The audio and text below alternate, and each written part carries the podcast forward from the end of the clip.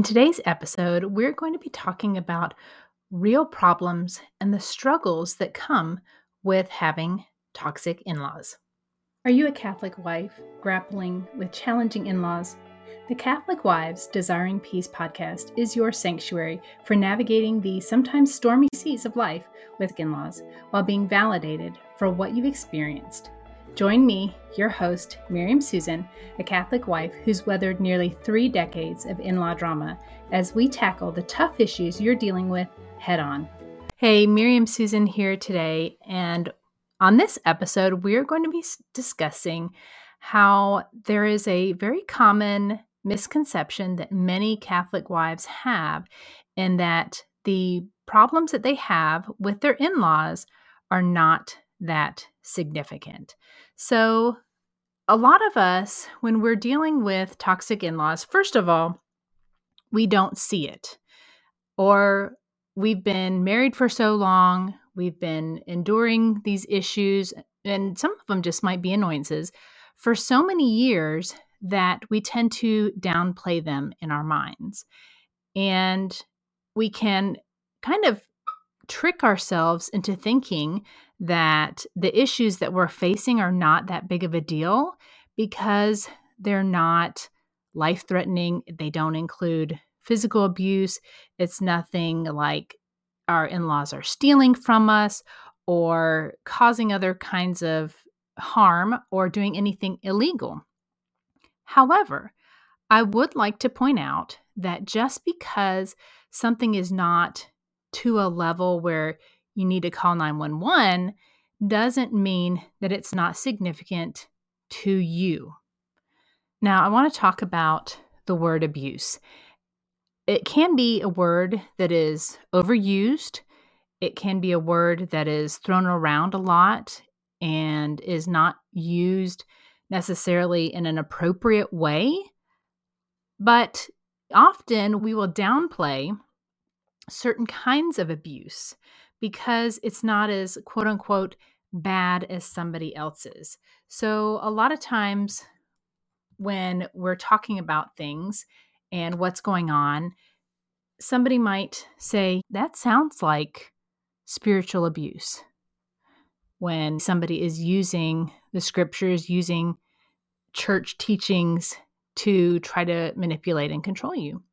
They might say something like, That really sounds like psychological abuse. When somebody's playing mind games with you, when they're gaslighting you, when they are trying to use psychological tactics, whether they do so knowingly or not, to try to manipulate and control you.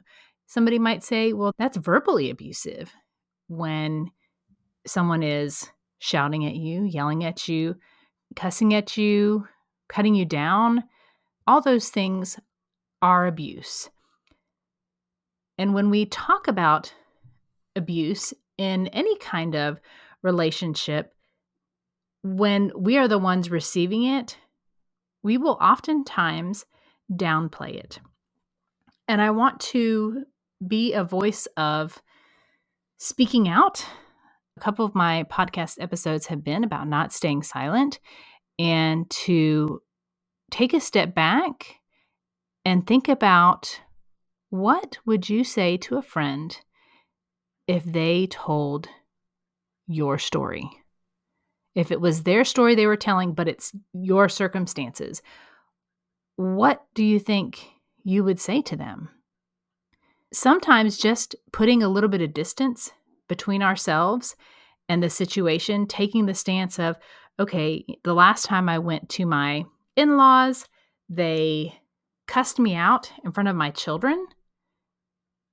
And you take yourself out of that and you pretend like your best friend who calls you up and say you won't believe what just happened the last time i went to my in-laws house. They cussed me out in front of my children. I don't know what to do. That can give you some insight into what's actually going on that perhaps you wouldn't have otherwise because you're so close to the situation. So, when it comes back to this idea that some of our struggles aren't very significant, we need to, number one, realize that if something is triggering to us, if something makes us feel uneasy, if something causes us to be um, very stressed out, those are things we need to stop and think about. And they are significant. I was just reading a post on Facebook today about a woman who I have a feeling that it was one of her immediate family members who was receiving boxes after boxes after boxes of presents for her children from this person. And she didn't know what to do. She felt bad giving these things away or donating them. And she just wanted to make them stop because every time a box shows up, it was a reminder of this person who she and her husband and children have been no contact with for some time. She didn't exactly say how long it had been.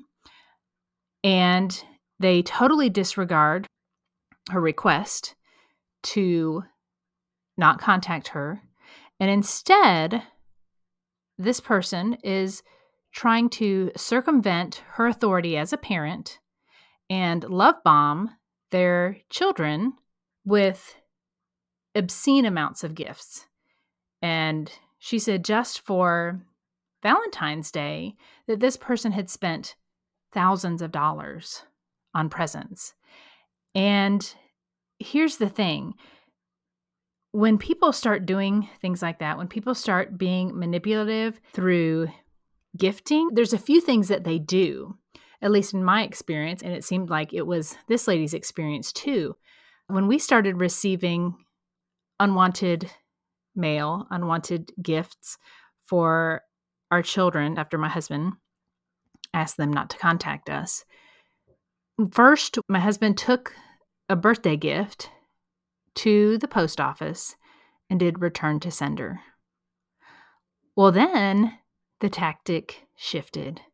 Okay, they learned that if they send something and it has a return address, they're going to get it sent back. So, guess what? They started sending things without a return address. And instead of sending cards, they were sending postcards because guess what? There's no place to put a return address on a postcard. And they knew that my children love to go get the mail because it's a novelty, it's something fun. Sometimes they get things in the mail. And so they knew this was a way to reach our kids and circumvent our decision to have no contact. If this is not an issue for you, you might be thinking, well, man, that's a hard problem to have. Wow, how awful that somebody is sending my kids presents.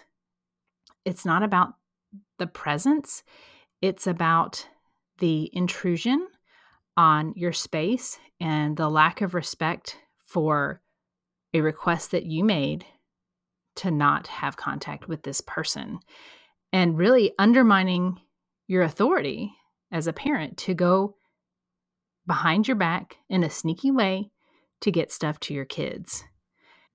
And what this woman was dealing with is now getting all these boxes from Amazon with no gift receipt. And she was almost paralyzed because of the stress seeing a box on her doorstep from this person. And she confirmed that it wasn't any other family members that were sending it because there was no gift receipt to say, hey, I'm sending you this. Love mom, love whoever. It's very triggering. One of the ways my in laws got around us being no contact was similar to this lady on Facebook, and that was by using the service DoorDash to send Krispy Kreme donuts. My in laws know that my kids at that point loved Krispy Kreme donuts, don't really like them anymore, and they would send them through DoorDash. So that was fun. What we ended up doing with pretty much all the orders is the first one we didn't notice because it had been dropped off at like six o'clock in the morning, and we didn't go out the front door of that house very often. And the kids didn't find it till that afternoon. So we gave them to some neighbors. I think we got like five or six deliveries. I got some for Mother's Day. Never ever in my life, in 20 something years of being a mom, had I ever gotten any kind of Mother's Day gift from my in laws. But after we were no contact, I got a dozen donuts. One of the deliveries we gave to the delivery person. He was a little confused about what was going on. So he got those. And then the rest we just gave to the neighborhood kids. Because when you get a gift like that, first of all, it's not a gift, it is a manipulation tool. And it's almost like accepting blood money. And I know that sounds dramatic, but when you know that the intention behind the gift is to circumvent your authority as a parent, to totally disrespect your request for no contact, then any of the joy, any of the pleasure, any of the excitement over receiving something like that, even if it's something you really, really love, it's all gone. It's all gone. It may seem like it's not a big deal. Just take the donuts. What a horrible, horrible situation to be in to be getting free gifts from one of your family members. But it's all about what is the the underlying message behind it, right?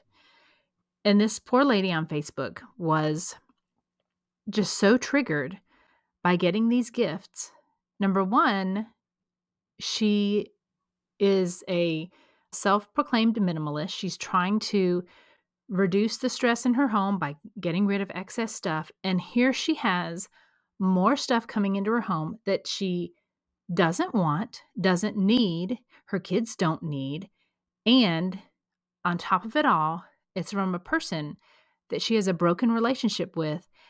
And that person isn't trying to fix the relationship, they're just trying to weasel their way into a relationship with her children without trying to make any effort to correct and heal the relationship with the parent. And while this does seem like relatively small potatoes compared to maybe in laws who have threatened your life, maybe in laws who have called Department of Social Services on you, or made other threats or gotten physical with you and your family. Yes, there is a a difference in those kinds of situations because they are situations where you can call 911. You can call the authorities and get some kind of legal police support. But there's not a lot of support when you're getting packages for your kids from Amazon without a gift receipt that you can't do anything with. You can't get a lot of support for receiving dozens and dozens and dozens of Krispy Kreme donuts. And you know that it sounds ridiculous when you tell people. I know it sounds ridiculous to say that we did not want to get Krispy Kreme donuts. I mean, who refuses a dozen free Krispy Kreme donuts? But with toxic people, many of them play the long game. My husband refers to it like a game of chess. And he has felt like dealing with his parents is like playing a chess game. And you have to think five, six, seven steps ahead. And that's not natural for me to think that way. I am a very honest person. Some people say blunt. I don't mince my words. I say what I mean and I mean what I say. And when I started to see these things, and my husband's like trying to figure out what the plan was, what the tactic was, what was the point behind all these. Honestly, I I thought he was a, a little paranoid, or maybe that's not the right word. I thought it was a bit much. But now I realize that he knew exactly what was going on. He'd seen his whole life how his parents worked, how his parents, his mom specifically, would start working on something that might not see any kind of fruit for years. but she already had the plan in motion. And so, with things like this, we didn't know that the minor little infractions, the minor jabs, the minor gifts, the minor invitations, the, all these things in and of themselves in isolation were minor. But it was a pattern. And again, this is something I talked about in the last episode, talking about keeping the peace, part two, how a lot of times we experience something one time. And if it happens one time, we think, okay, that's just a fluke. That's just life. That's how it happens sometimes. When it happens a second time, we can think, okay, well, that's a coincidence. That could happen. That could be coincidental. But when it happens three or more times, then it becomes a pattern. And it wasn't until my husband and I had been married almost 23 years that we really started to see the patterns. And part of it was seeing something come true that my husband had feared since he was a young boy, probably middle school age. And he had a fear that at some point his parents would try to sit down with our children. We hadn't even met yet my husband and I didn't meet till college, and he's thinking about this in middle school that at some point his mom is going to sit down with his future children and turn them against him and whoever his wife was, who happens to be me. That's why these little quote unquote insignificant events are very much significant. Toxic people often play the very long game. And when you diminish and downplay the things that they do as insignificant, that your struggles are insignificant, that the annoyances are insignificant, it really ends up enabling that person, enabling the sin of that person. I want you to know that no matter how insignificant you think the issues are with your in laws, that I hear you. Like I said, how ridiculous does it sound that we got stressed out because Krispy Kreme donuts were showing up at our door? But they were very triggering because it was a reminder every time they showed up, it was a reminder of, we don't care that you said not to contact you. We're going to do it anyway. We don't care that you have cut off contact with us. We're going to reach out to our grandchildren. And the way we saw this playing out down the road is the way that other women have shared has happened to them. And that's why I think it's so important. That's part of why I'm doing this podcast. It's so important for you to be part of a community that understands because there are women who have gone through this before us, who are further down the path, who have more years and tears under their belts. And they have said, yeah, my in laws or my mom or my grandma or my aunt, whoever, they did those kinds of things when we were no contact. And then something happened, as often happens when you have adult or older teens and you have a falling out, you have a disagreement, whatever, and they go running to grandma. And grandma sits down with them and she says, Oh, honey, you know, I never forgot about you. I never stopped loving you. I sent you all those gifts all those years to let you know that I was still thinking about you. I was still praying for you. I still loved you. It was your mom and dad that wouldn't let me see you. It was your mom and dad who did all of this. And that's when the door opens for a toxic grandparent to step in during a vulnerable time in a teen or young adult's life and say, Your parents are the bad ones, not me.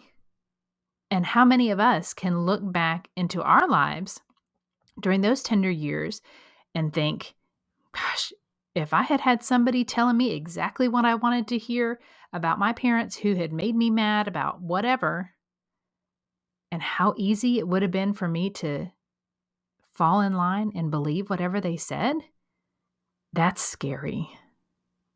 That's really, really scary.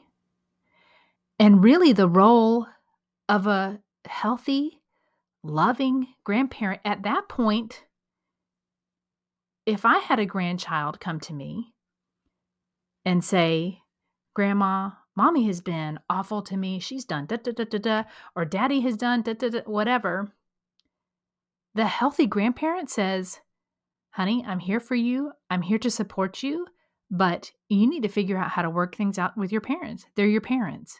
And you might not like what they've done. I'm sure they have their reasons, but let's figure out how we can begin communicating with them and repair that relationships.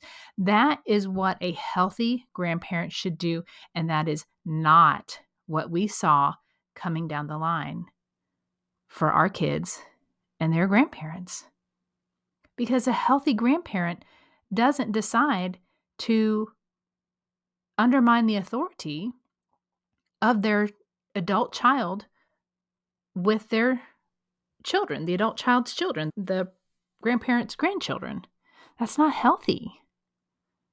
I hate that I have to talk about these kinds of things, but these are the issues that I see in Facebook groups that I get messages about all the time. All the time. And as one lady who wrote to me this past week said, it is a heavy and lonely cross to bear. And it absolutely is. And sometimes I feel like we make that cross heavier and lonelier because we do all this in isolation. We feel like nobody's going to understand because they have a great relationship with their parents or nobody's going to understand because they know your parents, they know your in laws, and they are pillars of the community. And so it makes no sense that you would have a beef with these wonderful people, right?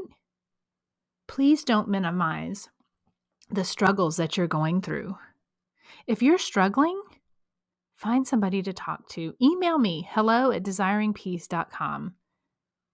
Find me on Facebook. Miriam Susan, or my Facebook page, Catholic Wives Desiring Peace. Find me and send me a message. And just reach out and get the support that you need. I'm not a trained therapist, I'm not a medical psychiatrist. I'm just somebody who has been there, done that, got the t shirt, and then wanted to burn the shirt. So, because it stinks. It stinks to have this kind of burden, this kind of struggle in your life. And because of that, I will be announcing something very exciting very soon because I don't want you to struggle with this all alone.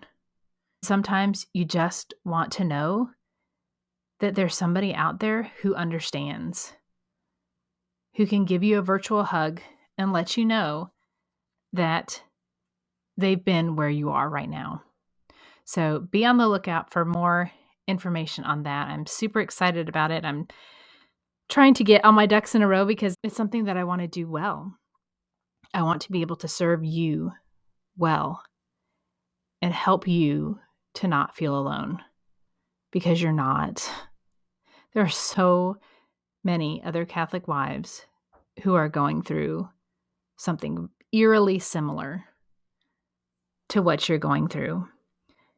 And just knowing that there's somebody else, even if it's on the other side of your phone, even if it's on the other side of your computer screen, it is so comforting to know that somebody else has gone through this and they've survived and their marriage has survived and their kids are doing well and they're healing no matter what your struggles are, whether they're big or small it's so important to have a community to stand with you, to pray for you, to validate your experiences, because we're not meant to go through this life alone. We're not meant to go through it in isolation. I think we all realized during COVID how painful, how hard it is to be isolated from others. And yet, that's kind of the reality of how we live now. But it doesn't have to be. So, moral of my story for this week's podcast is to get rid of this misconception that you have, this false belief, this false mindset that your struggles are not as significant because they're not as bad as somebody else's. Let me tell you, somebody will probably always have it way worse than you. And there will be people who have it not as bad as you. But that doesn't mean that anybody's struggles are not significant. So think about the impact of these issues that are real problems that are caused by your toxic in laws and think about how they impact your well being and know that there are ways to deal with it. And the biggest one is to remember that you're not alone. I hope this has been an encouragement to you. Again, if you need somebody to talk to, just to vent, find me on Facebook, or the most direct way to get me is by sending me an email hello at desiringpeace.com and I will get back to you and you will know that you're not alone. So, with that being said, take care, go in peace. Thanks so much for tuning in to this episode of the Catholic Wives Desiring Peace podcast. I have a free gift for you that I would love for you to get.